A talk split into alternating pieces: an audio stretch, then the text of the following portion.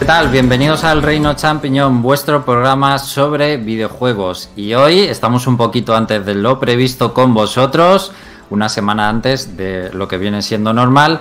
Pero bueno, estamos entonces 2 semanas seguidas con vosotros, teniendo en cuenta la anterior y también el programa de hoy. Eso sí, ya os digo que el siguiente programa será seguro dentro de 2 semanas.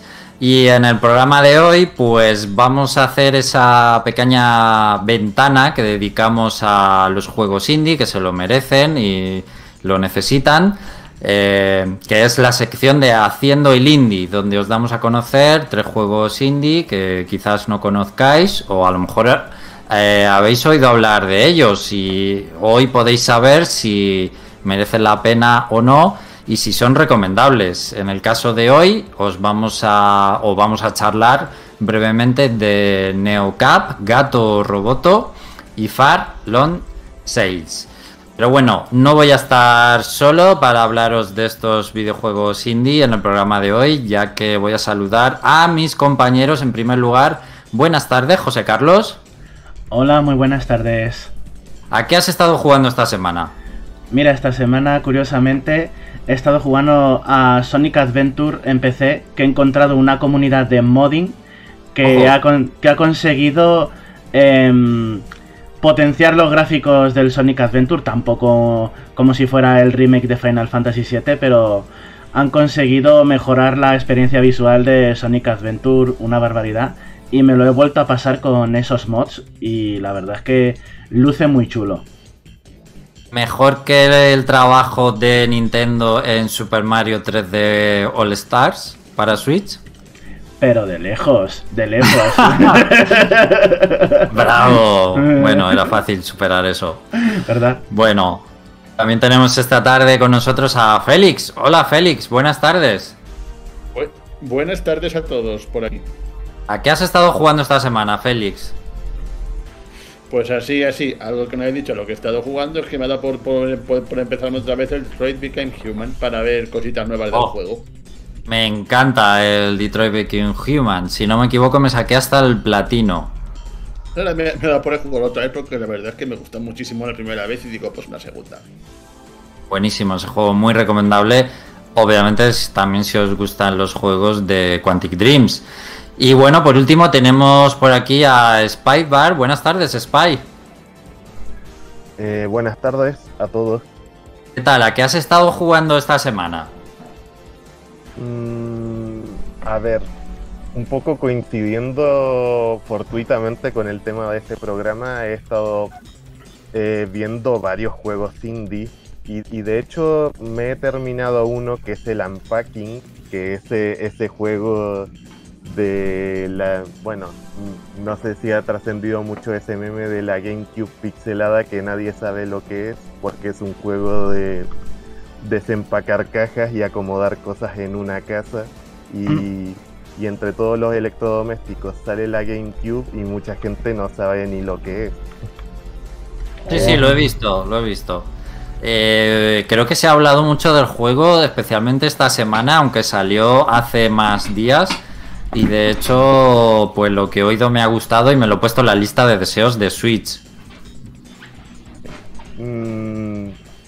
Ok, igual en Switch es un poco caro, pero es recomendable, pasas un buen rato. Eso sí, es bastante corto, son como 3 o 4 horas. Me sirve.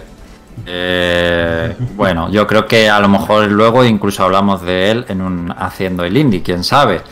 Bueno, estamos en directo, como ya sabéis, en nuestro canal de YouTube, elreino.net, donde ya tenemos, por ejemplo, a Izanagi saludando. Y también estamos en Twitch, ya sabéis que llevamos poquito en Twitch, pero bueno, pues pásate por allí y nos ayudas a crecer un poquito también en esta plataforma, si te apetece, que es elreino-net en Switch. Estamos emitiendo en estas 2 plataformas, pues a gusto del consumidor.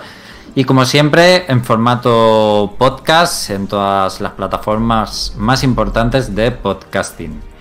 Bueno, pues vamos a comenzar porque, bueno, también tenemos al final, que se me ha olvidado, Flarun Noticias, que nos va a traer las más divertidas y curiosas de los videojuegos, José Carlos. Pero antes de todo eso, nos vamos a repasar las noticias de la semana.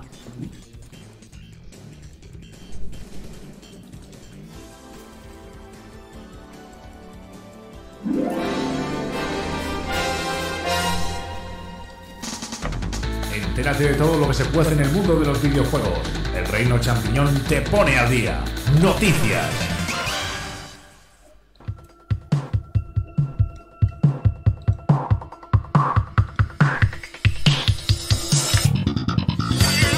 Estamos aquí de nuevo y Félix, cuéntanos qué se cuece esta semana en el mundo de los videojuegos. Pues lo primero que se cuece no es nada bueno y de hecho es una noticia que incluso han hecho con los medios de comunicación. Tiene que ver con la Play 5. Supongo que mucha gente estará esperando como agua de mayo que lleguen estas navidades, quizá para tener la oportunidad de hacerse con una PlayStation 5. Pues la cosa es que ya pueden empezar a correr porque Sony ha anunciado oficialmente que la distribución de la PlayStation 5 no sufrirá un parón, pero sí se va a ver mermada, a lo cual se deben múltiples factores, principalmente la crisis de semiconductores que está afectando al mundo, no solamente en cuanto a consolas, sino también en otras cosas. De hecho, la crisis está alcanzando tal envergadura que va a afectar incluso a Nintendo, que también va a reducir la producción de sus Switch. O sea que, básicamente, si queréis conseguir una PlayStation 5, ya podéis estar reservándola ya y teniendo suerte, porque si no, os vais a quedar sin ella. Yo, de hecho, había pensado por un momento pillarme estas navidades, pero por lo visto creo que me va a tocar seguir esperando, aunque bueno, tampoco es que me importe tanto hacerlo. Y bueno, aquí, salvo Alex que la tiene, supongo que los demás estáis un poco pensando como yo. Te deseo muchísima suerte, Félix, en esa misión. Igual que las navidades pasadas, pues parece que va a ser bastante complicado conseguirla. Es un problema global que afecta a muchísimos sectores, como ha dicho Félix, y ya hemos hablado muchas veces aquí en el programa. Y bueno, creo que también a esto se debe que Sony esté sacando los juegos sin exclusividad para PlayStation 5. Muchos de los grandes juegos como God of War o Horizon van a salir también en PlayStation 4 y creo que el motivo principal es precisamente la escasez de PlayStation 5 y al final tienes que vender los juegos en las consolas que puedas vender. Y hay una base muy grande de PlayStation 4 para sacarle los dineros. Bueno, pues un poco el problemilla de siempre. Vamos con otro tema, Félix. El siguiente tema atañe a la remasterización de una trilogía de juegos bastante conocida en este mundillo, que es GTA. En concreto, el GTA The Definitive Edition, que no es tal cual, que es básicamente una remasterización de los GTAs para PlayStation 2, que ha estado sazonada con la polémica desde que salió. Y supongo que no es la primera vez que sabéis que la remasterización de un juego acaba terminando con una calidad bastante inferior a la esperada. Este es el caso con GTA. Y es que los usuarios pues han hablado de multitud de problemas al respecto. Que aquí me he hecho una lista de lo menos 10 o 12. Para empezar, errores visuales de órdago, popping, modeladores de personajes que tú los ves y es que se ven que son inferiores a los de Play 2, lo cual manda narices teniendo en cuenta que estamos hablando de una consola tecnológicamente superior. Otra cosa es que han eliminado la niebla, lo cual, lejos de ser algo beneficioso, empeora bastante la estética del juego, porque hay una imagen por ahí que se ve al personaje en un helicóptero y se ve todo abierto, sin niebla, y básicamente tiene la impresión de que estás en una isla flotante. Luego también hay otros efectos, como el de la lluvia, que dificulta la visión y la experiencia de juego. Y el que se lleva la peor parte es sin duda Switch, de los cuales sus usuarios han revelado que, además de todos estos problemas, todavía tiene más. Tiene, para empezar, una resolución inferior a las demás consolas y encima tiene más tiempos de carga que todas las demás. En PC también han tenido problemas tan gordos que se han caído los servidores del juego y Rockstar ha tenido que eliminar el juego. Llevan ya más de 18 horas sin el juego y Rockstar no se ha pronunciado a cuándo la gente va a poder jugarlo. O sea, que te compras una cosa y nada más salir desaparece y no sabes cuándo la vas a recibir. Y todavía hay más. Han eliminado músicas, Han eliminado músicas, han eliminado los famosos trucos de la saga, e incluso Rockstar, con el fin de, supongo, de poder vender su trilogía, ha eliminado todos los juegos digitales que había. O sea, todas las versiones digitales, todos los GTA han desaparecido. O sea, que una persona que quiera jugar a los GTA y no haya jugado nunca, tiene que tragarse este mondongo o quedarse sin nada. Sí, es verdad, retiraron como las versiones que había, vamos a decir, normales de los juegos antes de la salida de este trilogy. Es curioso. Sobre todo, ¿cómo puede ser que unos juegos que se supone que están para una consola muchísimo más potente hayan resultado ese tamaño fiasco? A ver, Spybar, ¿qué te parece este tema? Primero quería preguntar una cosa. ¿Los servidores del juego se han caído? ¿Qué querías decir con eso? Pues ha pasado algo así como lo del diablo. El launcher, los lanzadores que te hacen conectarte online para poder hacer que el juego tire en PC, lo han tenido que retirar. Vale, gracias. Bueno, en realidad lo que has dicho es bastante completo y bastante detallado. No sé... A ver... No sé hasta qué punto se puede culpar a que GTA son juegos muy muy grandes. Incluso en PS2 llamaban la atención de lo grande que eran. Pero desde luego no es el estándar que uno espera de parte de Rockstar, que creo que eran ellos los encargados de esta remasterización, y antes de eso siempre traían productos de calidad excelente, como mínimo. Sí, llama muchísimo la atención por lo que comentas, hablamos de Rockstar. Yo para mí quería comentar respecto a lo de la retirada de los juegos originales para forzarte a comprar las versiones remasterizadas. Eso ya os digo yo que no sé por qué lo han hecho, porque lo hizo Blizzard cuando se lanzó la remasterización de Warcraft 3 y todo el mundo ya no podía, la gente que quería tener las dos versiones, pues ahora está pasando por caja.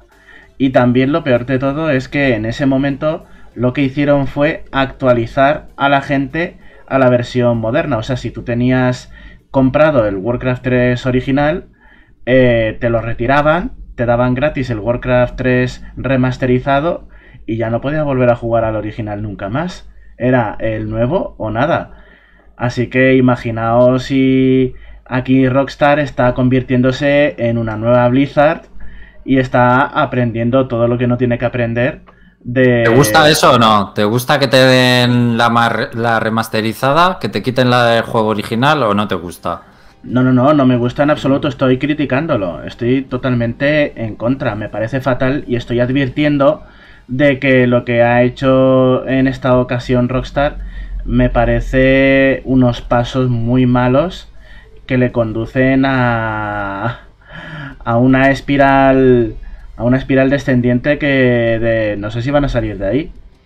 Espero que no hagan ninguna tontería.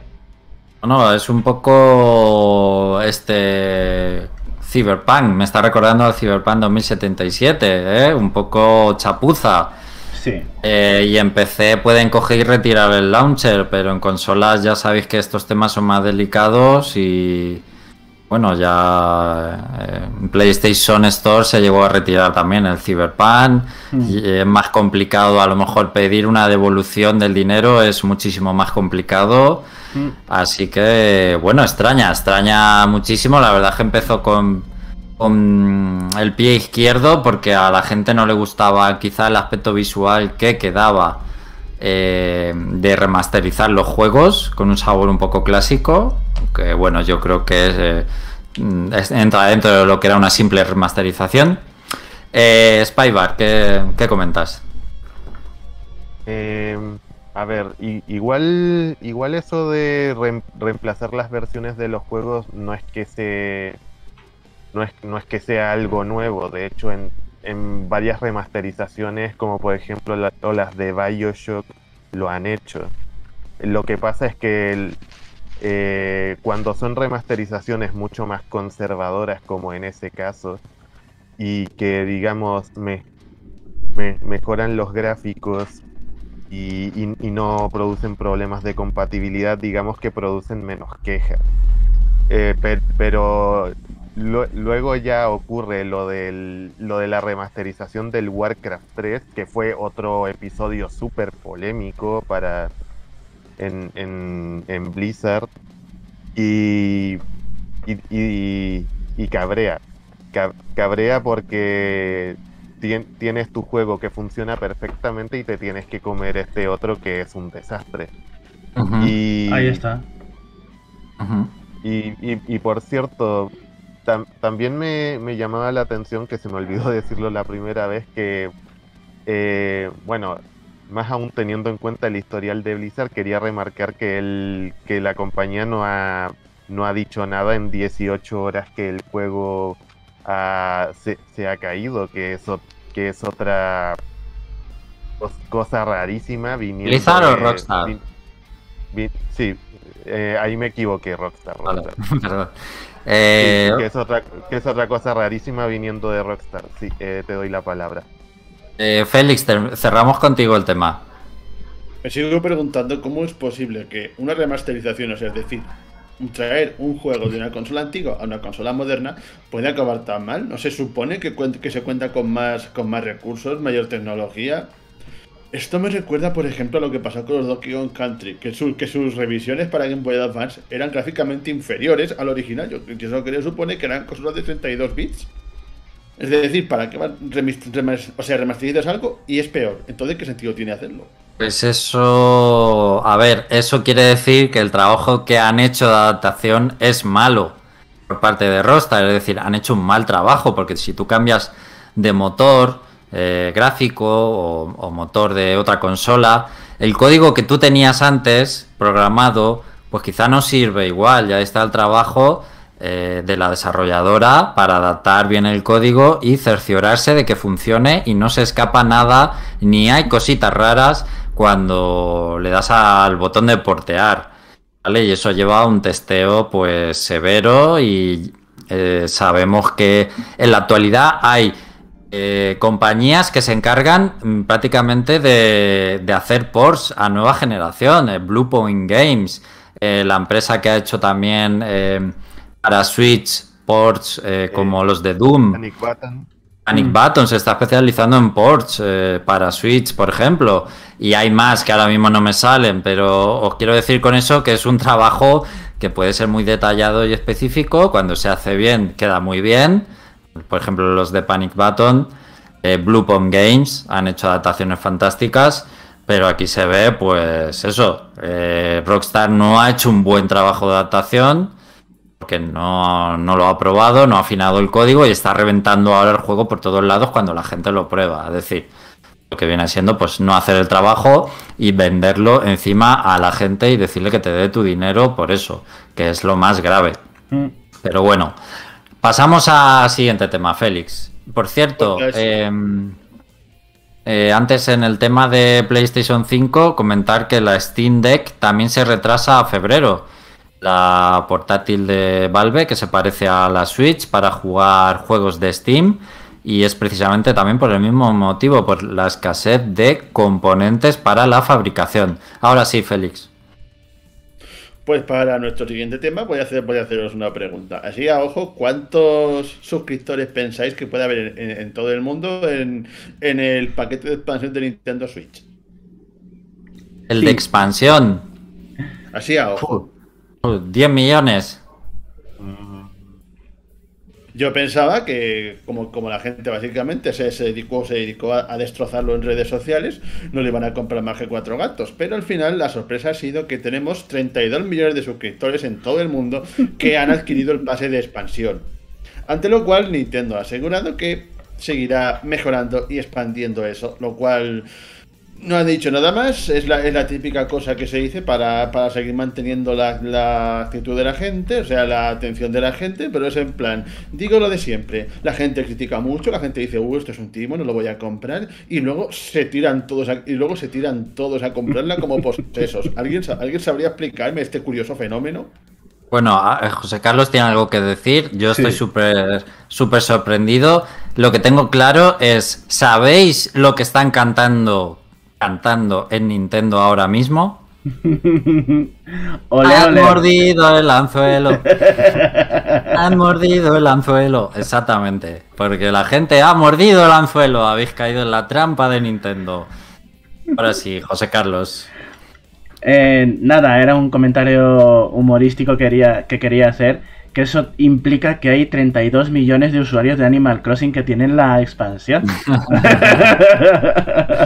Bueno, es que eso puede influir porque Animal Crossing es el segundo juego más vendido de Switch, entonces solo con que la mitad de la gente que tiene el juego ya esté interesada en el DLC y se haya hecho la expansión, pues a lo mejor ya te sale la mitad de los usuarios de la expansión de online. Pues nada más, ese era mi comentario. Únicamente. Pero, nada, pues sí, la gente...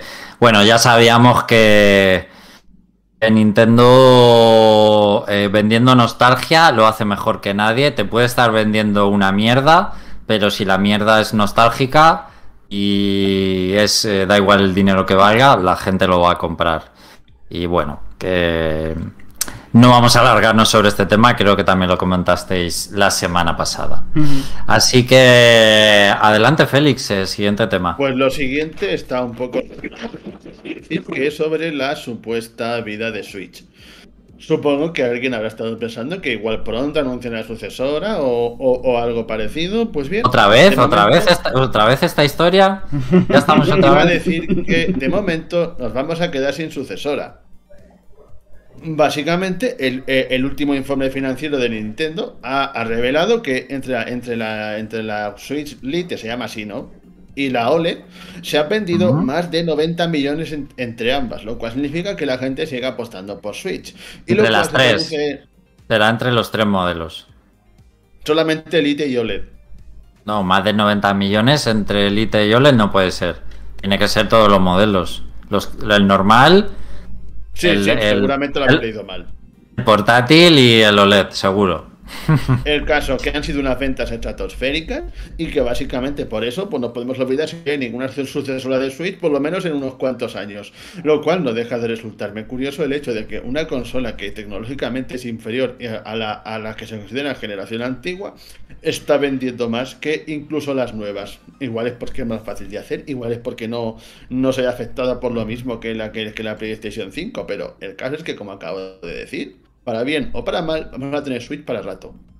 Bueno, es la magia de Nintendo y el efecto Switch, incluso es para analizar. A veces hasta cierto punto se entiende el éxito de la consola, pero creo que se escapa incluso a las mejores previsiones de Nintendo y de muchos analistas.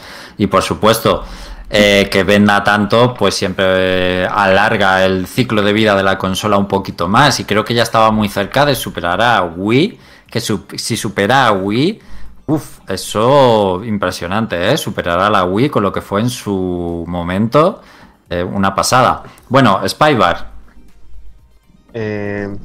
A ver, igual yo matizaría un poco esas declaraciones, no solo porque pueden cambiar las circunstancias de un año para otro, sino porque yo creo que pueden anunciar un... A ver, por mucho que digan que estamos a mitad de ciclo de vida a los 4 años, yo creo que pueden anunciar perfectamente una sucesora en 2023 y continuar con el ciclo de vida de la Switch. Quizá más de tapadillo, más en segundo plano por la sucesora, pero continúa estando ahí y puede continuar recibiendo juegos. José Carlos, ¿qué opinas?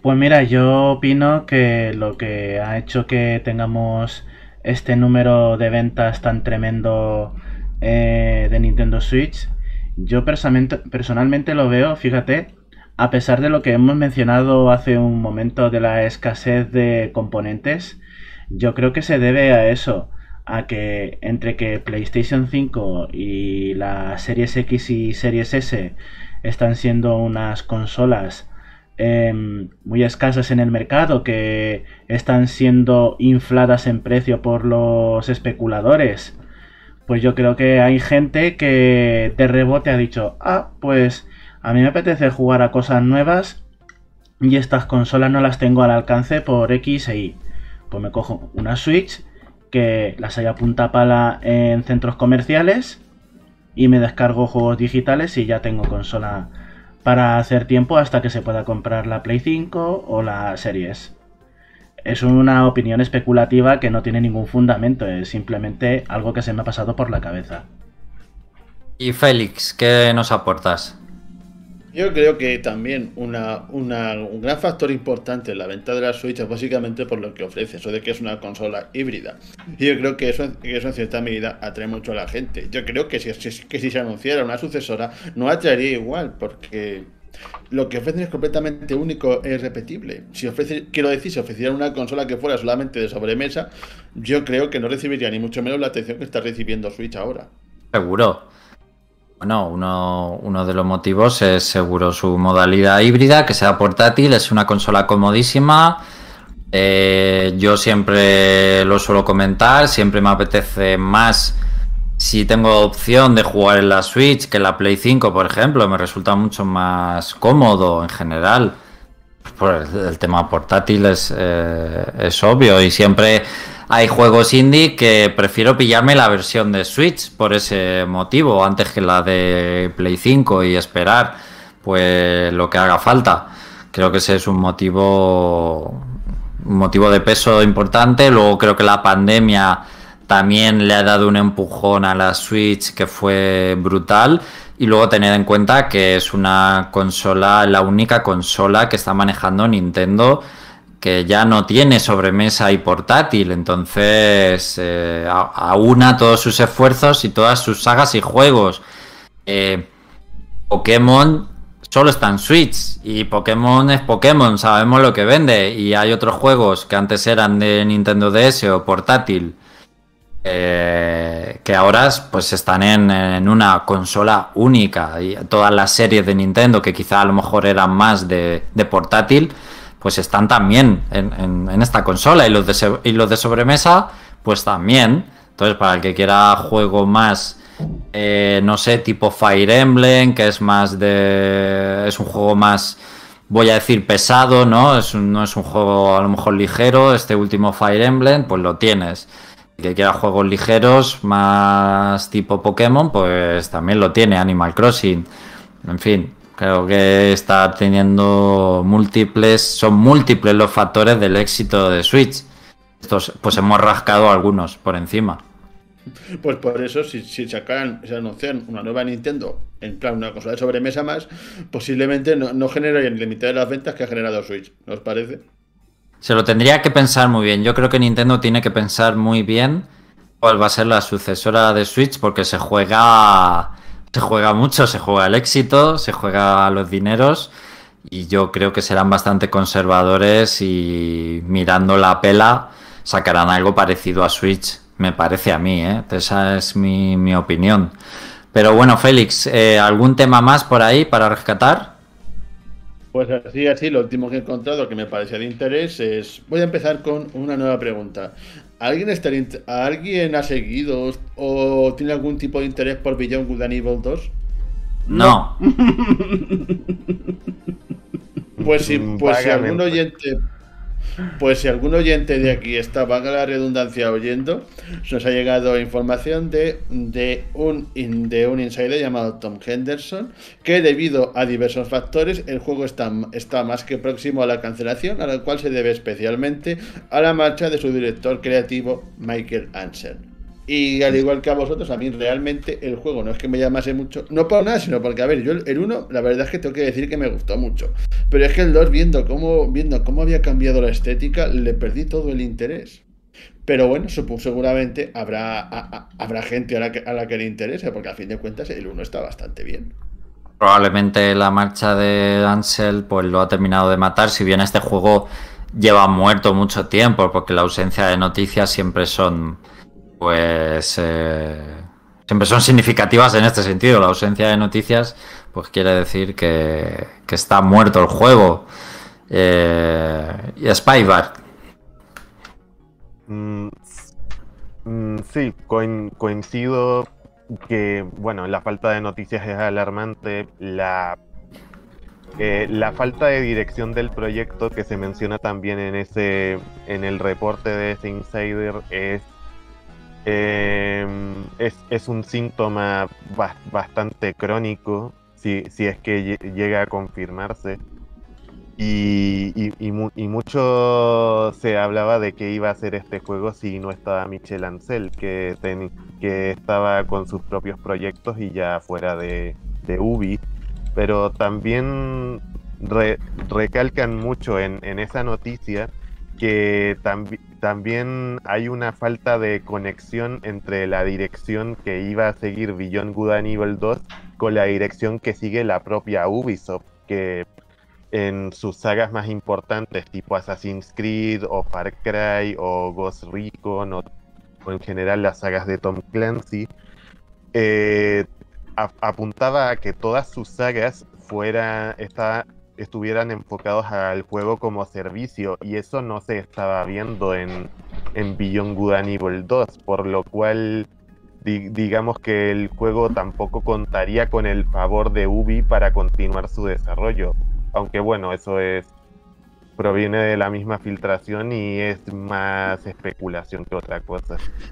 Es que desde el principio Beyond God and Evil 2 la impresión que dio es de no ser la secuela de Beyond God and Evil. Creo que eso ha sido el principal problema del juego. La gente no vio reflejado Beyond Good and Evil en ese anuncio y en lo que han mostrado después del juego. Yo creo que querían vender un juego de mundo abierto espacial y dijeron vamos a vender que resucitamos esta saga que nos la piden mucho y bueno, quizá rascamos algo. Y bueno, quizá la falta de concreción de lo que querían hacer con el juego pues va a llevar a su muerte, que no sé si será anunciada, pero desde luego muerte es. Pues chicos, un par de cosillas rápidas. Esta semana hubo por parte de Thunderful una especie de Nintendo Direct, bueno, pues de Direct de Thunderful Games, anunciando pues los juegos que van a publicar. Lo más interesante, ya sabéis que en este sello se agrupa la saga SteamWorld y han anunciado un nuevo juego que es SteamWorld Headhunter. Sí que lo desarrolla Image and Form, esto no cambia, pero parece que va a ser una aventura cooperativa shooter en 3 dimensiones. Bueno, un salto importante para una saga que siempre pues cambia de, no sé cómo decirlo, de contexto, o que siempre arriesga, no se aferra a la comodidad. No sé si hemos perdido el directo. No, estoy haciendo un arreglillo. Ah, perdona, José Carlos, perdona, entonces. Que estaba viendo aquí una pantalla de transición en YouTube. Bueno, pues lo dicho, que a mí me recuerda muchísimo a lo que hacían en su momento con la saga de Oddworld. No sé si estaréis de acuerdo, porque incluso también llegaron a cambiar de género y salir precisamente un juego que puede recordar muchísimo a este de Headhunter, que ha habido juegos de Oddworld que son en 3ª persona y de disparos. Sí. En fin, me ha recordado, hay unas similitudes bastante grandes. Bueno, Spider, ¿qué nos comentas? Bueno, un poco complementando a eso, también el de Gong, que hace el mismo estudio y que lo anunciaron para las consolas de Xbox en el E3. Sí. Y para PC también va a llegar el 16 de diciembre para quien lo quiera. del mismo Image and Form, ya directamente, haciendo la similitud con Oddworld, también han cambiado de nombre a SteamWorld Games para adecuarse a lo que hacen. Que han creado. A lo que hacen. Exactamente. Que son juegos de SteamWorld. Sí. Sí, y concretamente este no va a ser un juego de SteamWorld. Bueno, me llamaba la atención. Bueno, pues otro apunte para finalizar. Ya puedes descargar la aplicación de Twitch en tu Nintendo Switch. Así que, bueno, no sé si os gusta esta adición, si la habéis usado, si la vais a usar, si os ha parecido una buena implementación. No puedes streamear, es solo para ver directos, y bueno, pues usa tu Switch para ver nuestro canal del Reino-net y los podcasts del Reino, ¿verdad? Justo. Pues claro. Y bueno, chicos, pues creo que vamos a pasar, sí, hasta aquí el repaso a la actualidad de la semana. Pues ha sido un repaso diverso y rápido, pero ahora nos vamos a la sección de Haciendo el Indie con la cuña de análisis, José Carlos.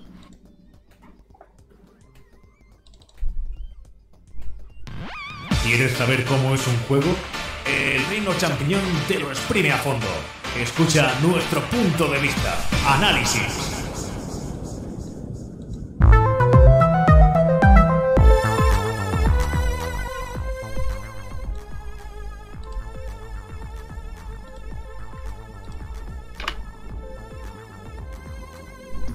Bueno, estamos aquí de nuevo y vamos con este escaparate, esta sección que le dedicamos a los juegos indie de vez en cuando, Haciendo el Indie. Que por cierto, a lo mejor no sé si la expresión Haciendo el Indio es entendida fuera de España, porque el nombre está puesto para, bueno, pues con ese juego de palabras, Spy. No sé si la expresión Haciendo el Indio suena fuera de España o no, o no te suena nada. No, de hecho me acabas de revelar por qué esta sección se llama así. Vale, pues te ha explotado la cabeza, seguro. De acuerdo, luego me explica de qué se trata esa expresión. Bueno, hacer el indio es pues hacer un poco, pues estar haciendo el gamberro o estar haciendo nada productivo, nada bueno, no, nada de provecho, no sé, José Carlos. ¿Me matizas o pues está bien? También se utiliza para decir que estás haciendo mucho ruido, que estás siendo escandaloso, que estás siendo muy molesto. Los niños cuando se suben a las sillas, a la mesa, se les dice que están haciendo el indio. Pues a eso se refiere, como cuando los indios estaban en el corrillo de la hoguera haciendo sus cantos. Por eso se dice lo de haciendo el indio. Bueno, pues la mayor sorpresa de esta sección ha sido revelada hoy, el gran secreto para la gente que... Bueno, igual hay gente de España que también estaba despistada hoy, no lo había pillado, pues bueno, pues ya lo sabéis todos, todo el mundo está informado del juego de palabras. Bueno, vamos a hablar de 3 videojuegos indie hoy, espero que os guste la selección. Vamos a empezar primero por el FAR Lone Sails, que no sé si lo pronuncio bien. Sí, sí. Bueno, no. Espera, te falta Lone Sails. Ah, Lone Sails. Lone Sails. Okay. Lone. Improveando mi inglés. Bueno. Bueno, pues seguro que muchos conocéis este juego, segurísimo. Donde manejáis a esta especie de locomotora que habréis visto ya en algún gameplay o algún vídeo. Una locomotora de vapor que parece un barquito y... La peculiaridad es que no vas por el agua, sino que vas por un desierto. Si no lo conocíais, pues nada, lo vais a conocer ahora. Far Lone Sails pues sigue el mismo estilo de juegos como Limbo o Inside. ¿Vale? Apuntarlo ahí mentalmente. Es un juego en 2D donde avanzamos con nuestra máquina siempre hacia adelante. Es un juego mayormente silencioso, no hay letreros, no hay diálogos, no hay indicadores de nada. No hay más personajes que el nuestro durante el juego. Simplemente se nos invita a conocer la historia pues a través de observar el entorno, y también se nos invita a tener una experiencia intimista con la ambientación que consigue el juego y la música, que también suena en ciertos momentos clave. Y como es habitual en estos títulos, bueno, tendremos una ambientación posapocalíptica, muy original. El mundo se ha ido a la mierda de alguna manera, nos va a quedar claro mirando los escenarios, y mediante observación y pequeñas pistas iremos montándonos nosotros mismos la historia, porque nadie nos la va a contar. Básicamente es un viaje en una pequeña máquina de vapor hacia algún sitio, y donde vamos conociendo el estado de este mundo y qué ha podido pasar en él. Como os decía, el espíritu Inside, videojuego famosísimo, o al menos espero que lo conozcáis, es muy fuerte el espíritu de este juego en FAR Lone Sails, así que es para fans de este tipo de juegos. Aunque en FAR Lone Sails es, digamos que este videojuego es menos intenso y menos dramático. No nos van a perseguir enemigos, no suele haber ninguna premura y es prácticamente imposible morir, aunque se puede. Dos puntos clave del juego que hay que saber es que la máquina, en primer lugar, no avanza simplemente sola. Hay una pequeña gestión dentro del barquito donde administramos energía a la nave y hay que ir soltando vapor, entre otras pequeñas funciones que tiene. Es verdad que al inicio nadie nos dice cómo funciona y nos puede costar un poco, pero este descubrimiento es también divertido, forma parte de la experiencia y realmente el manejo al final nos acaba resultando sencillo y no tiene dificultad. Al final se convierte en un mero trámite entre viaje y viaje, ir echando material a la nave para que genere energía y avance. Y es una manera de tenernos entretenidos con algo. Bueno, también hay que decir que se le acaba cogiendo cariño a la nave, ¿no? Porque pasamos mucho tiempo en ella. Segundo punto.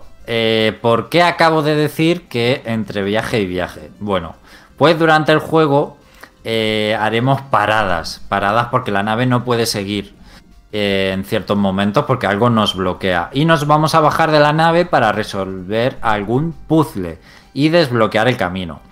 Este punto del juego, aunque está enormemente gamificado, es decir, de repente se convierte en un juego puzzle, así by the face, bueno, pues de manera muy encorsetada, ¿no? Pues aún así me ha gustado, son puzzles sencillos, a mí normalmente me gustan los puzzles dentro de los juegos en general, y en este caso creo que le dan vidilla, le dan variedad, y sí es verdad que incluso hay algunos de darle una buena pensada, porque al final es hacer algo que no ves venir o que no es lo habitual. Además, aprovechas estos momentos para caminar por los escenarios que de otra manera en el juego, pues el juego no te podría presentar de otra manera, si no es bajándote y caminando un poquito. Y de esta manera te introduce más lore y más contexto si te vas fijando en los detalles. Bueno, el juego es muy cortito, en unas 3 horas te lo puedes terminar, y recomiendo por el tipo de juego que es y su ambientación, que realmente... por el tipo de juego que es y por su ambientación, recomiendo que te lo hagas de una tacada, como mucho en 2 sesiones, pero si puede ser en una, porque si no te va a cortar un poco el rollo y perdería un poco el sentido. De hecho, pues es eso, es un juego para una tarde de domingo y poco más que decir. Quedaos con que es un juego tipo Limbo Inside con puzzles y una historia por interpretar, y que su segunda parte ya está anunciada y se ha dejado ver en algún evento tipo Nintendo Indie World y demás, y parece que por ahora va a salir a comienzos del 22. Parecía que podría salir este año, pero parece que al final va a salir a inicios del año que viene. El juego lo tenéis disponible en PC, en Xbox One, en PlayStation 4, en Switch, aproximadamente por unos 15 euros. Aunque también están móviles, y creo que por unos 5 euros me pareció ver. Yo, como siempre, ya sabéis que pesco con rebajas y siempre os lo cuento, pues en este caso lo conseguí para Switch por 7,50. Bueno, no sé si conocíais este juego, chicos, y qué os ha parecido o si tenéis algún comentario al respecto. Pues yo normalmente este tipo de juegos yo los veo y digo, ¡ay, qué bonito que se ve! Parece interesante, pero luego al final me vienen todos los otros demás videojuegos de fuegos artificiales, brilli brilli y aventuras más de acción y como que se me escapa de la mente. Pero sí que he visto que este juego pues parece el típico de después de perder mucho en un juego multijugador, pues para calmar un poco la mente y relajarte, pues de meterte en él y de que se te vaya un poco el mal rollo. Es la sensación que me da ese juego. Bueno, es inmersivo y para jugar un poco relajadamente, sí, pero sí, la estética es más pues por el tema precisamente pues apocalíptico y que te quede claro qué tipo de mundo estás visitando. Yo tengo una duda al respecto del juego. Al final, este juego, sin revelarme nada del argumento, ¿tiene algún trasfondo que te quiera dar una lección en plan hay que conservar la naturaleza o cosas así? ¿Sabes lo que te quiero decir? Sin spoilearme. Sí, sí, va, sí lo tiene. Tiene un poco para que reflexiones sobre lo que ha pasado con el mundo. Sí, hay algún lema a nivel sociedad, alguna lección a nivel humanidad, sociedad. Uh-huh. Sí, que se, en plan, cuidado con esto que mira lo que pasa. Uh-huh.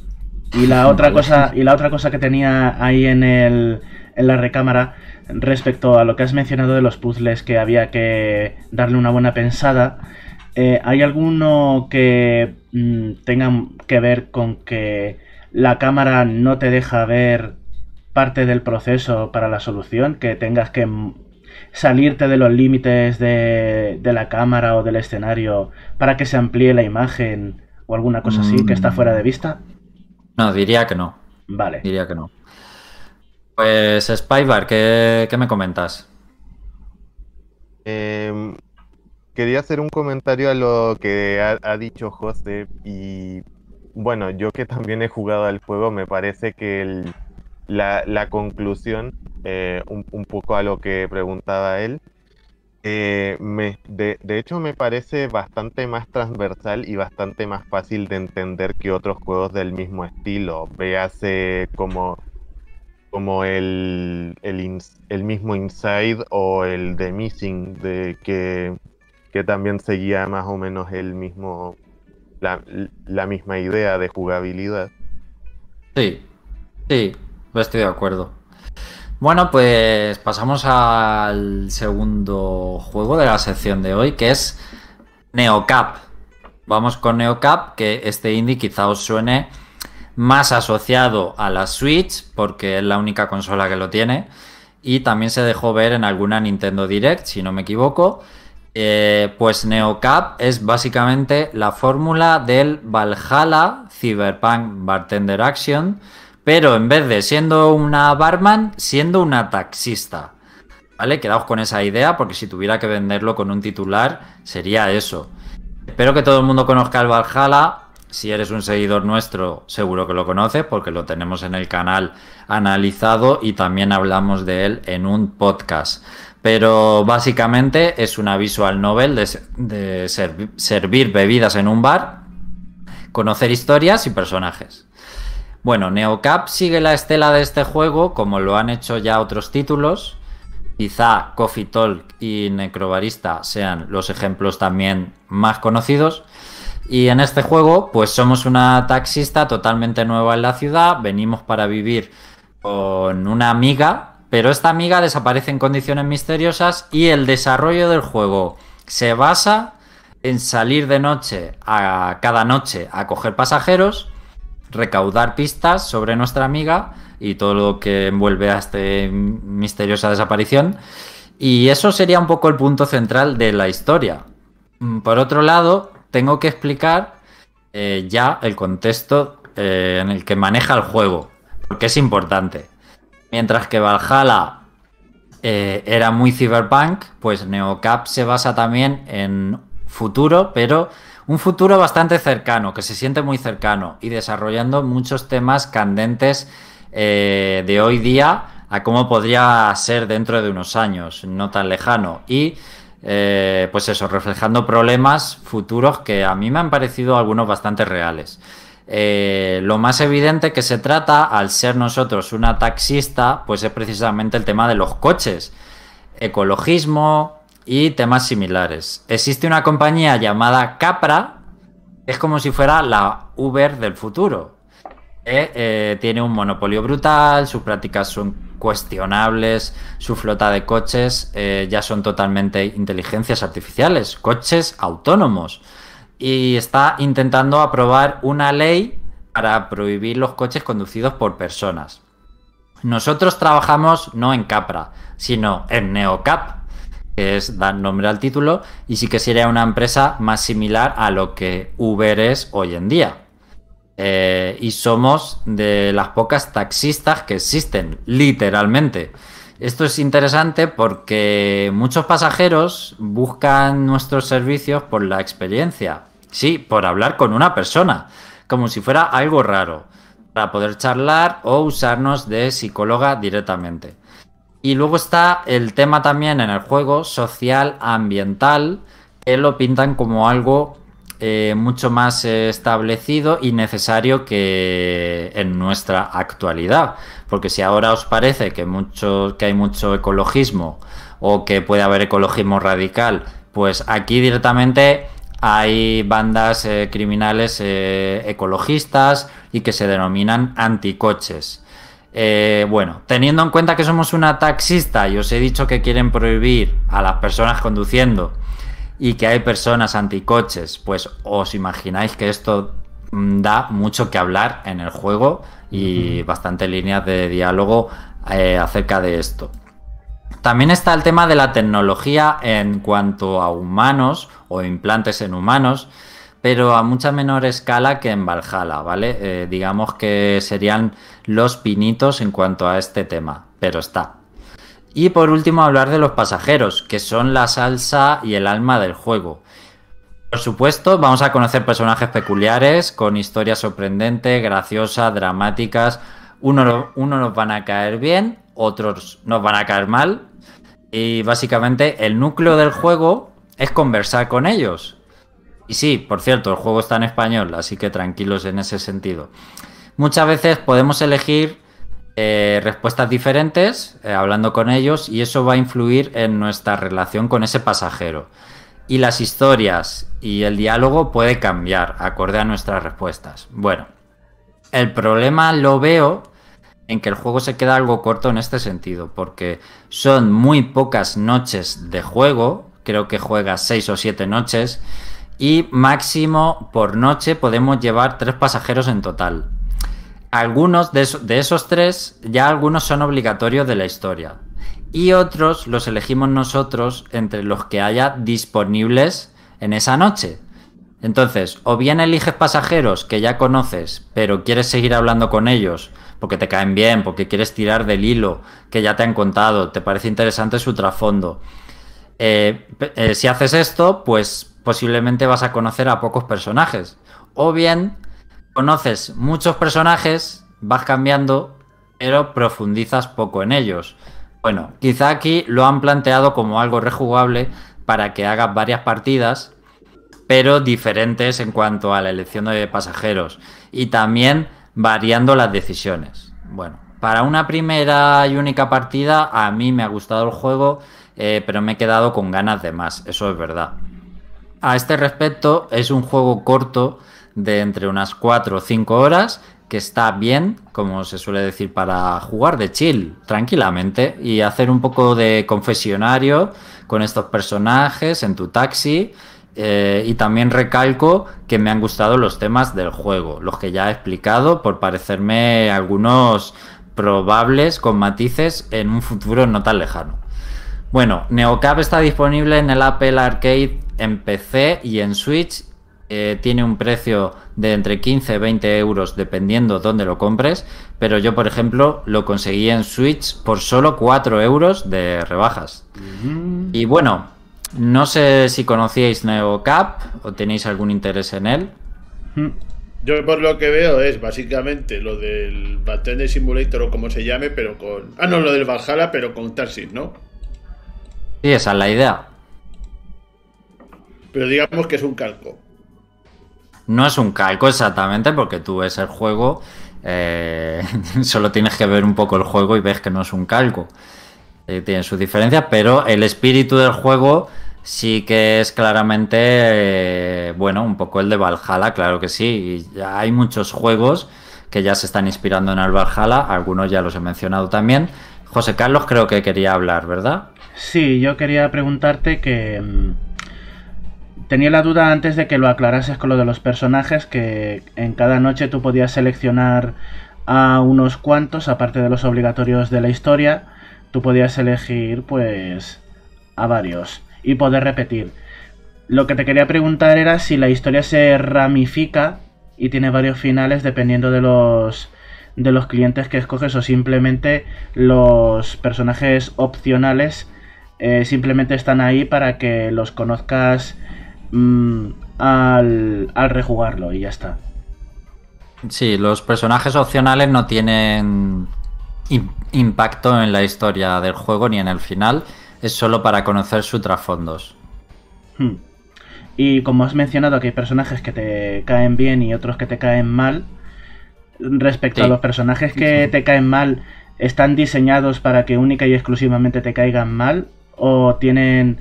a medida que los vas recogiendo en otras noches, te terminas apiadando de ellos o comprendiendo por qué te caían mal al principio y se redimen? Las dos cosas. ¿Ah, sí? Hay personajes que al principio dices, este tío, qué impresentable, tal, y luego a lo mejor la segunda vez se abre un poco más a ti, entiendes un poquito más y ya te cae un poco mejor. Y hay otros que tienen una personalidad tan radical y extrema que a lo mejor lo amas, pero si no lo odias. Vale, entonces ya más o menos veo por dónde van los personajes, vale. Pues ya está, esas eran mis dudas. Muy bien, creo que no queréis añadir nada más, ¿verdad? Pues entonces continúo con el siguiente y último juego de hoy, de Haciendo el Indie de hoy, que es Gato Roboto. Bueno, Gato Roboto es súper sencillo de explicar y además creo que ya es bastante conocido. Jorge creo que alguna vez lo ha mencionado aquí. Bueno, este juego es un puto Metroid, pero con un gato dentro de un mecha. Así que ya está. Fin. José Carlos, pon bayoneta, que nos vamos. Venga. Ah, venga, va. No, venga. Pero sí que quiero decir que no es un Metroidvania. No es un Metroidvania porque no es un juego que intente ser algo nuevo y es básicamente un homenaje claro y directo a la saga Metroid de Nintendo. No es un Metroidvania, es un Metroid.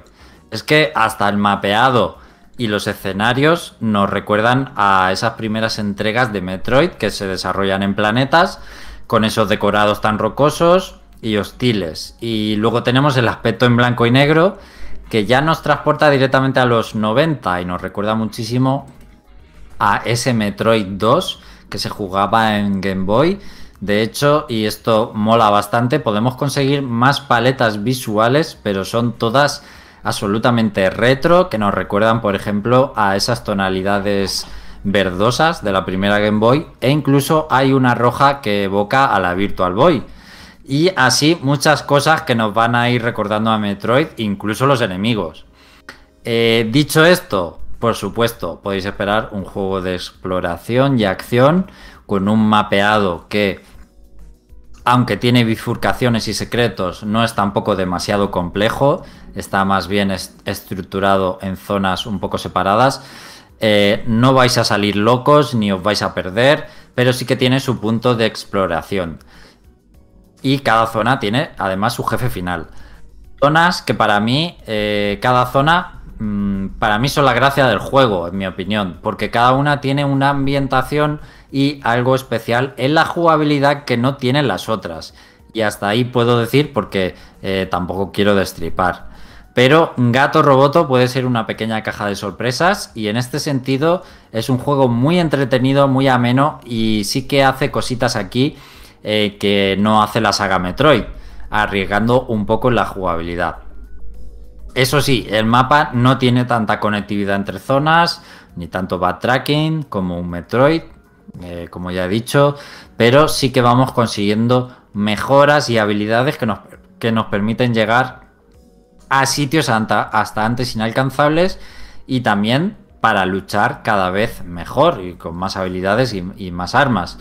No hay mucho más para decir en un juego que es cortito.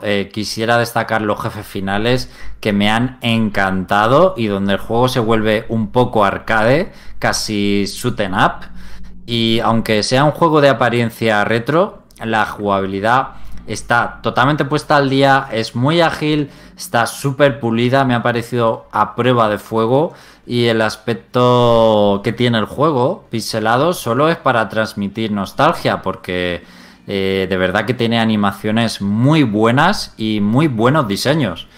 Es un juego que dura alrededor de 3 horas, la verdad es que es una joyita, a mí me ha encantado, está en Switch y en Xbox One por 8 euros y en Steam por 6,50. Yo lo conseguí en Nintendo Switch por 4 euritos de nada. Y bueno, supongo que conocéis Gato Roboto, no sé si lo habéis tenido oportunidad de jugar. No, pero me dejas con las ganas ahora. De los 3, ya te digo que ese sería el que me compraría, pero sinceramente me esperaría pues a pillarlo por un precio reducido. Estás hecho un hacha encontrando precios de ganga, ¿eh? No sé cómo lo haces, pero me tienes que contar tu secreto, ¿sabes? Pues paciencia, paciencia es la clave, tener una buena lista de deseos y mirarla todas las semanas, eso sí, y mucha paciencia y no saltar al primer descuento tampoco que ves del juego. Entonces, como en Steam. Yo te tengo... Sí, Félix. Solo una pregunta rápida. ¿La historia es así extravagante y graciosa? ¿O es en plan una excusa para jugar? Porque es que cuando has dicho eso de que es un gato en un mecha, digo que tiene algún motivo para eso, ¿no? O sencillamente un gato en un mecha. Pues sí, es casi que un gato en un mecha. O sea, no sé, sí. No se explica en plan por qué hay un gato en un mecha. No sé, es un gato súper inteligente o algo así. No sé, ¿explican algo de eso? O sencillamente te ponen ahí y ya la empieza a avanzar.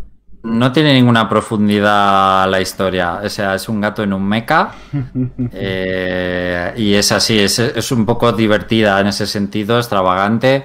No recuerdo si al final se da algún motivo del tema de animales, de por qué... Bueno, no, o sea, creo que no, creo que es un gato y ya está.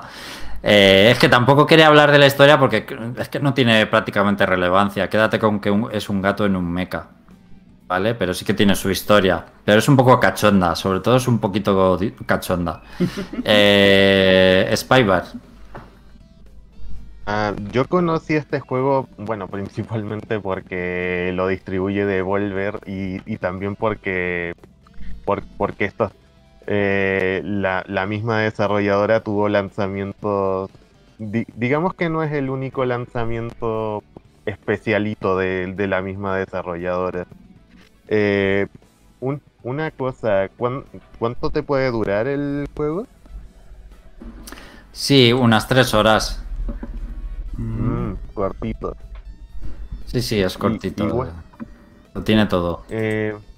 Ok, no es... No sé si es un juego al que vaya a lanzarme ahora, porque recién salí de un Metroidvania y no quiero meterme en otro. Pero sí, digamos que me ha interesado junto con el resto de cosas que han sacado. Incluso el próximo juego que va a llegar a Switch en 2022, desde que mostraron en el E3, también me interesa lo suyo. ¿Ese juego es el que solo va a salir en físico? Sí, el Demon Throttle. Sí, el Demon Throttle. Exactamente. Bueno, y pues... También... Bueno. Sí. No, también sacaron el Devolver Bootleg, que es un juego totalmente parodia de los juegos más conocidos de Devolver, tipo Hotline Miami, Luftrausers, Downwell. Me llamó mucho la atención. Esa podría ser una pregunta. ¿Hay algún elemento parodia de la saga Metroid, ahora que estamos hablando del gato en un mecha y todo eso? Tanto como parodia... Es que yo diría que es un homenaje. Es que es un homenaje a Metroid directamente. El juego es un homenaje. De acuerdo. Y te queda claro desde el primer minuto que te pones a jugar... Es que te parece que está jugando Metroid. En aspecto, con una jugabilidad un poco diferente, más moderna que los juegos de NES y de Game Boy. Pero sí, es que dices, joder, es que es un Metroid. Ya, y junto con las paletas de colores, digamos que completan el contexto de homenaje. Exactamente, y no creo que lo escondan. O sea, es que ellos... Creo que claramente no están engañando a nadie, sino que claramente están haciendo un juego para fans de Metroid, que es un Metroid. O sea, que es su versión de cómo ellos ven quizá la saga Metroid. Sí, es que es completamente un homenaje. De acuerdo, me ha quedado clarísimo.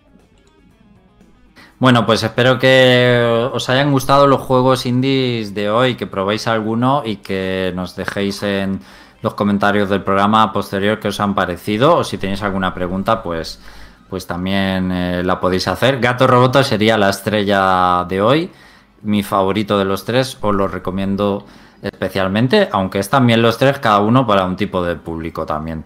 Y bueno, José Carlos, nos vamos a Flarun Noticias. Marchando. Flashroom Noticias. Que nada se nos pase por alto. Las otras noticias. Flashroom Noticias.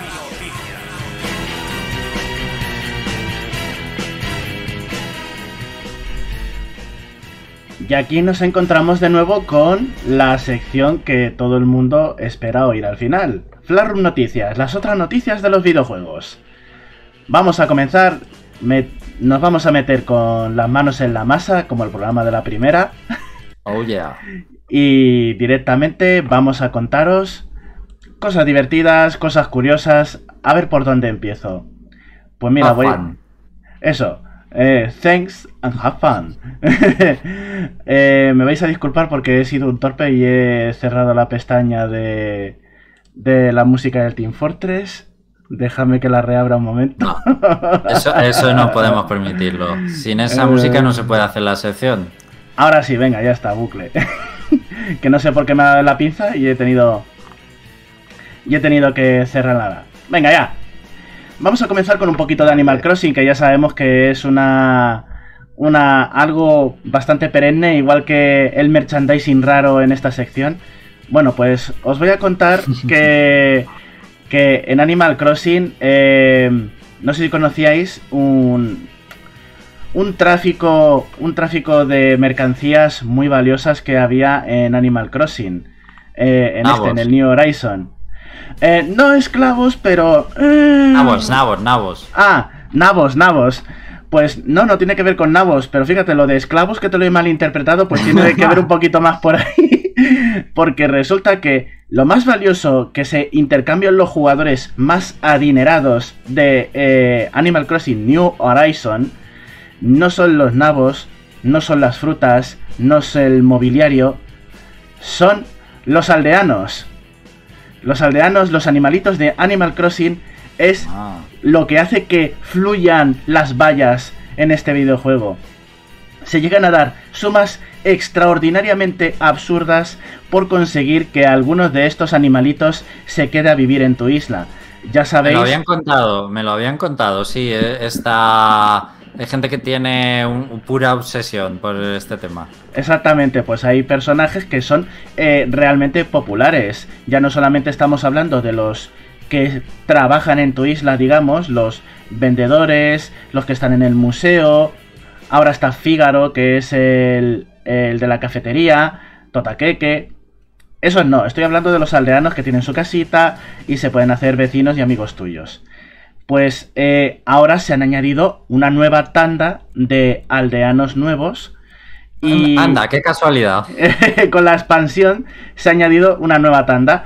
Pues claro, como son la novedad, pues hay algunos que se han vuelto increíblemente populares. Entre ellos hay una cabra con estética muy okami, de a la japonesa, blanca, con pintura tradicional, kimono, unos cuernos rojitos súper preciosa.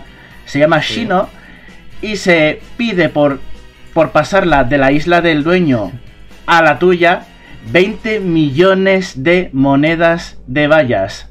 20 millones. Pensad que la fruta se vende por 100 bayas, que hay objetos valiosos que valen 40.000, 50.000, 100.000 vallas. El objeto más caro que hay, que es un robot Gundam o parecido, un homenaje al robot de Gundam, vale 1 millón o 2 millones y pico de vallas.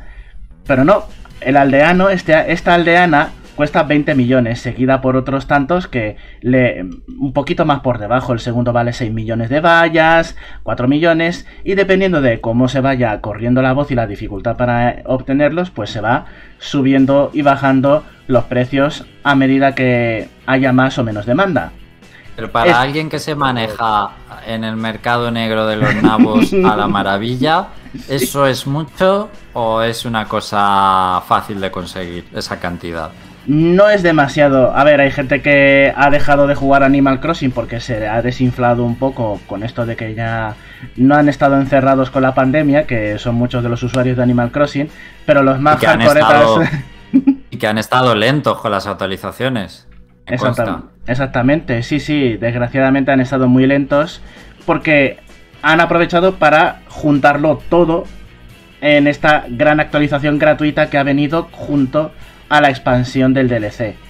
O sea, hay mucho para el que no quiere desembolsar dinero, hay mucho que hacer y muchas cositas que tener. Pero claro, lo bueno viene en el DLC, que por lo visto es un imprescindible para los fans de Animal Crossing. Todo el que le guste Animal Crossing y haya jugado mucho, por lo visto lo recomienda como si fuera una secuela, básicamente. Pero bueno, al grano. Y la otra noticia relacionada con Animal Crossing es de un tío que precisamente dejó de jugar Animal Crossing hace bastante tiempo, bastantes meses. Y claro, hizo una cosa muy graciosa.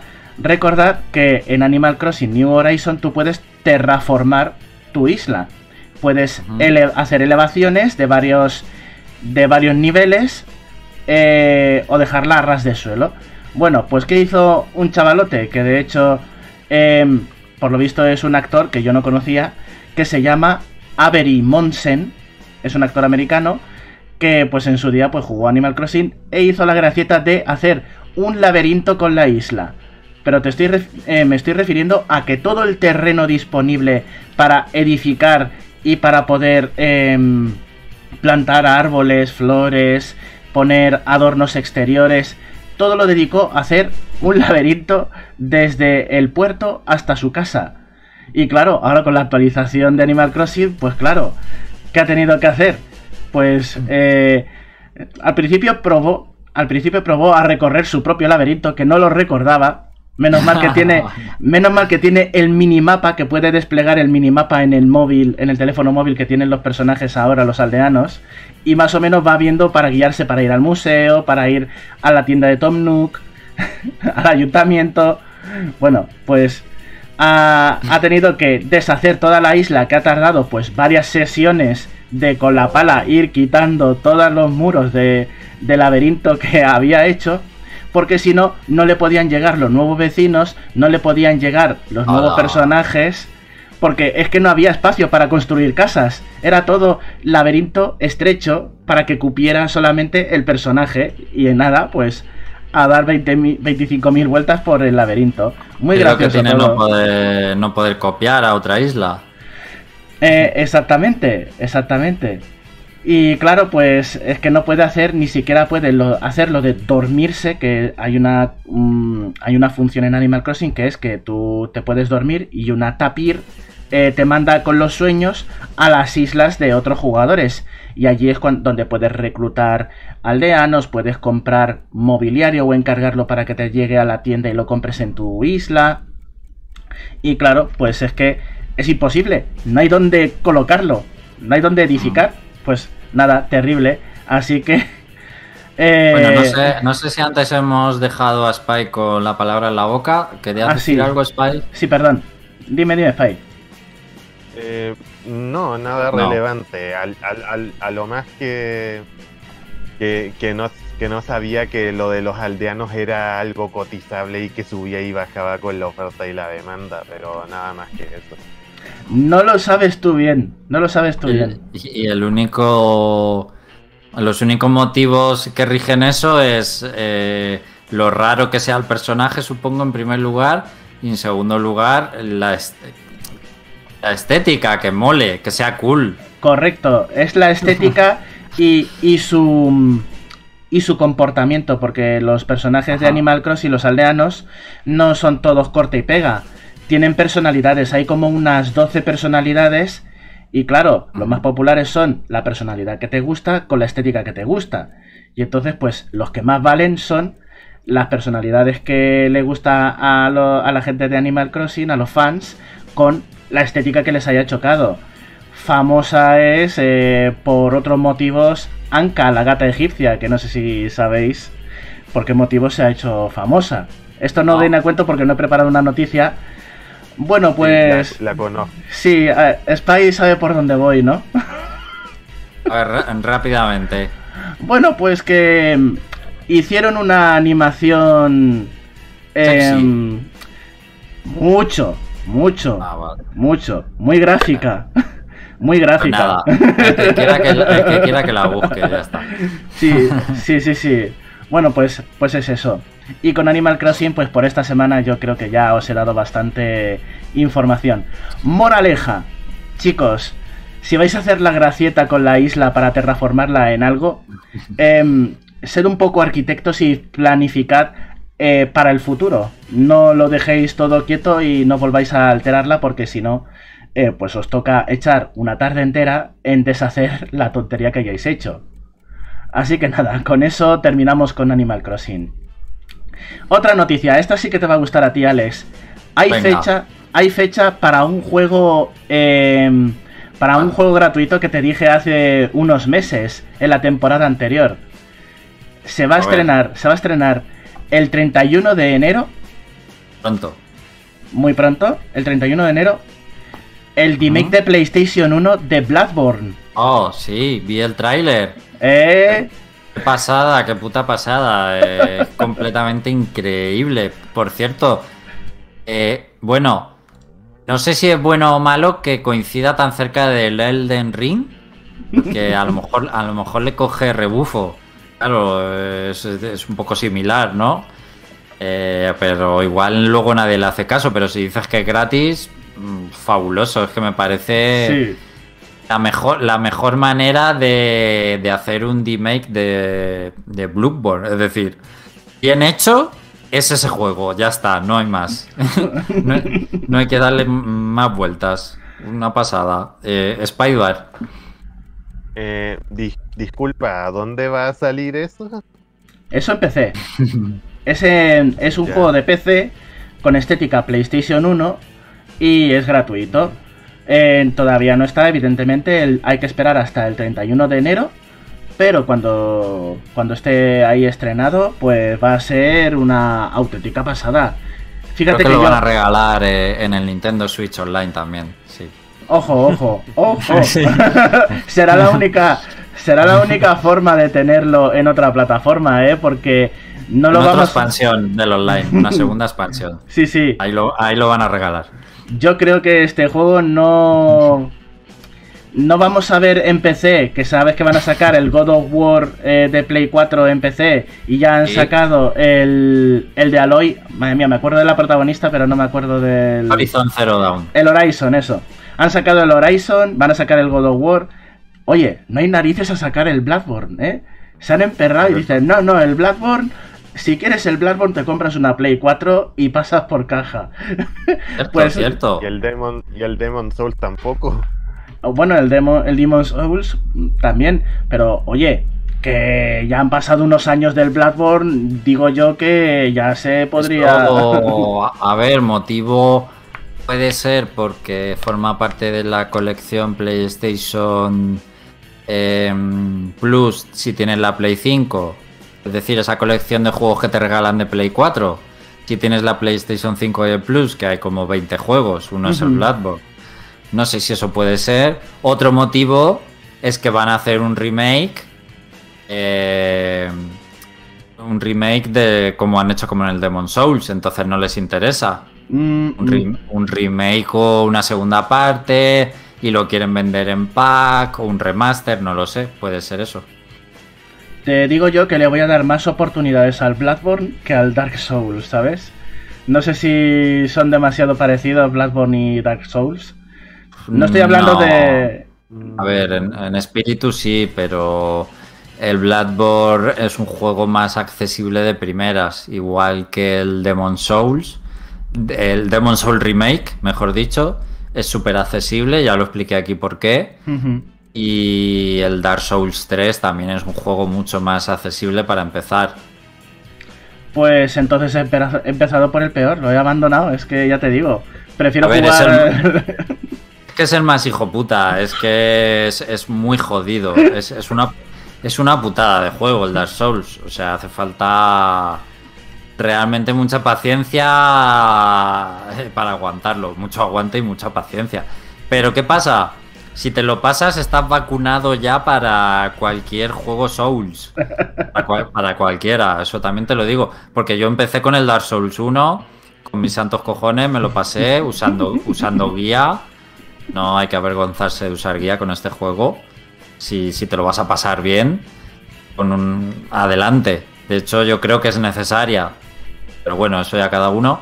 Y te invito a que te lo pases con guía, porque es que el juego está muy bien. Pues entonces le daré un tiento con guía. Pues fíjate la sección como ha derivado de... Voy a contaros una noticia curiosa a aconsejarme que no abandone el Dark Souls. Claro, yo te animo, pero sí, ánimo y paciencia. Y no sé si Spybar quería apuntar algo. Sí. Yo no lo he abandonado, pero a ver, no he jugado al Bloodborne porque no tengo consola PlayStation y no he podido jugar al Dark Souls porque no me corre en el PC, así que quizá es que en serio jugué media hora, 45 minutos del primer Dark Souls, me gustaba bastante lo que estaba viendo. Pero es que el port a PC es una caca, de verdad. Eso dice. Así que no sé si tratar de apuntar a la remasterización de Switch del Dark Souls como estaba tratando de hacer o esperar a este remake del Bloodborne para... Voy a ver qué juego primero, pero no he abandonado Dark Souls todavía. El remake de Bloodborne, según leía el creador o creadora, que no lo sé, solo llega hasta cierto punto del juego, o sea... Correcto. Y ese es pronto, o sea, yo creo que no sé cuántas horas, pero son las primeras horas de juego. Es un juego hecho por hobby y se ve... Tiene mucho trabajo, claro. Y bueno, aprovecho para leer el chat, porque se están animando ahora a escribir. David Abraham X dice que sobre Animal Crossing el vecino Narciso fue el que comenzó este mercado. Fue, supongo, uno de los primeros que la gente se volvía loca para tenerlo en su pueblo, en su isla. Y Cealot dice, qué curioso que uséis webcam para este podcast. Bueno, pues aquí estamos dando la cara.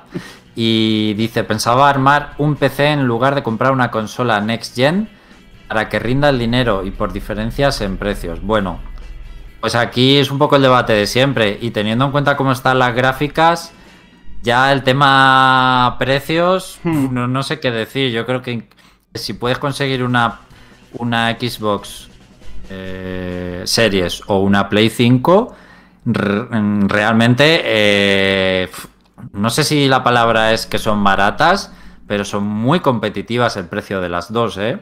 Vamos a Carlos. A ver, estamos, como has dicho, es el debate de siempre. Yo estoy interesado, no a favor, que no es lo mismo, yo estoy interesado en comprarme un PC nuevo. Pero porque yo tengo muchos videojuegos que no me he comprado de la generación Play 4, porque ya no me los tira bien el ordenador que estoy utilizando en este momento. Y me interesa jugar a esos, no en Play 4, los quiero jugar en PC porque van a estar un poquito mejor visualmente. Van a ser el mismo videojuego, desde luego, pero ya creo que pues aprovecho y lo juego pues de la forma más chula posible. ¿Qué pasa? Pues que está todo por las nubes, están todos los precios las nubes. Yo me he comprado un portátil este año y no es gaming porque no lo quiero para jugar, y aún así los precios están por las nubes, pero por las nubes. Y ya si te vas a un PC gaming, que las gráficas están disparadas, la memoria está disparada, es una locura. Es que te renta una Play 4. Uy, si no has jugado a la generación Play 4, tienes de todo, o una Xbox One, o una Series o una Play 5. Renta muchísimo. Yo la verdad es que como hay parte de juegos del género, por ejemplo, MMORPG, pues es que tengo que pasar por un PC aposta para poder jugarlos. Por ejemplo, ahora me quiero meter en Final Fantasy XIV. Va a haber una expansión muy interesante de Guild Wars 2. Esos videojuegos no están en consolas.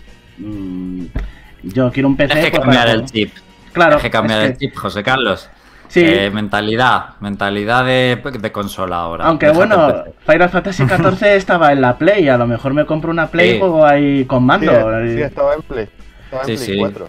Pues mira. Sí, y en la 5, me parece que en la 5 también. Pues mira, a lo mejor ese es el detonante. Fíjate, de todos los videojuegos posibles, a lo mejor ese es el detonante para que me pille una Play 5, ¿eh? Fuera bromas. Te deseo suerte con el cambio de PC. Y también si intentas comprar una Play 5, con las dos cosas hay que tener suerte hoy en día. Cealot termina de decir que, claro, con la inflación, por esta crisis de materiales y demás, que cree que vará del revés y tendrá que pensar en una PlayStation 5 o, sobre todo, aprovechando la retrocompatibilidad con Play 4. Lo que yo decía es que ahora mismo es buena idea. Y que va a apuntar estos juegos que estamos hablando, pero como dice Alex, Dark Souls, hay que tener mucha perseverancia. Bueno, pues ya Flarru Noticias con esta charleta creo que lo damos por finalizado, José Carlos, por hoy. Sí. Y Spybar, ¿algún apunte querías dar? ¿Algún apunte rápido? Solo quería dar mi perspectiva de la conversación de los PCs. Y igual mi portátil en el que juego todo no es gaming tampoco, y por más de que le hayas puesto más RAM y puesto un SSD, no permite cambiarle la gráfica, así que o me compro una consola o me compro otro PC, así que en ese sentido estoy atado de manos. Pues veo a mucha gente con esa tesitura, ¿eh? A ver qué vais haciendo. A ver qué vais haciendo, ya me contaréis. José Carlos, Spy, Cealot, a ver qué hacéis al final. Luego nos contáis vuestras adquisiciones. Bueno, pues hasta aquí el programa de hoy. Gracias por escucharnos, gracias a la gente del chat, a todos los que habéis estado en directo. Si hay alguno en Twitch escuchando, pero no se atreve a escribir, pues también a la gente que nos escucha en diferido. Y por supuesto, gracias a José Carlos, a Spy, a Félix por estar aquí un sábado más. Gracias, chicos.